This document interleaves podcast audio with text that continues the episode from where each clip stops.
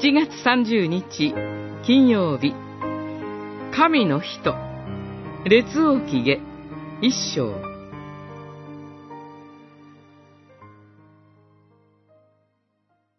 王はさらに三人目の五十人隊の長とその部下五十人を使わした。三人目の五十人隊の長は登ってきてエリアの前にひざまずき懇願していった。神の人よ、どうか私の命と、あなたのしもべであるこの五十人の命を助けてください。一章十三節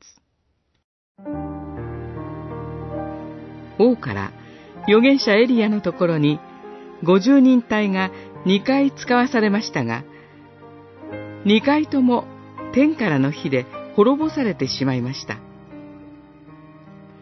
三回目の五十人隊は体調が恐れてひざまずいたので助かりました。ソロモンは神の恵みによって知恵と富と名声を与えられました。ところが、周辺諸国との平和を築くために多くの政略結婚をして、偶像を持ち込み、神の怒りを買いました。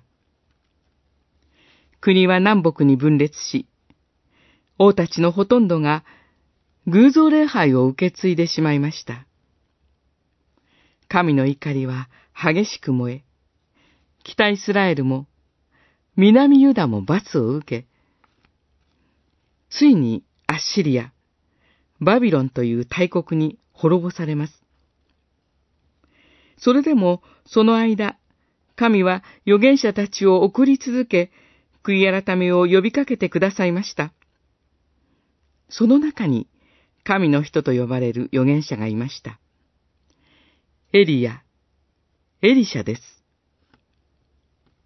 主イエスのことを人々が、エリアだ、と言ったことがありますが、それはエリアが神の見業を行う預言者だったからです。エリアは神に頼って、神が見業を行われたのですが、主イエスはご自分の言葉で見業を行われました。エリアは神の人ですが、主イエスは神であられます。